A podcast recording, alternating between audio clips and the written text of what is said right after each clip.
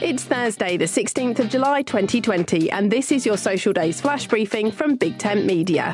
On the social calendar today, it's Guinea Pig Appreciation Day, Corn Fritters Day, Fresh Spinach Day, and World Snake Day. It's Guinea Pig Appreciation Day, and who couldn't fall in love with one of these furry little critters? It seems guinea pigs have been loved and cared for as pets in South America as far back as 5000 BC, when it's thought they were kept as livestock. They were brought over to the UK in the 1500s, and over the years, many different breeds have emerged. They're a family favourite and a healthy pet too. They love a fresh green vegetable. My name's Suze Cooper. Head over to YouTube and search VoiceWorks to find out more about how you can set up your own flash briefing.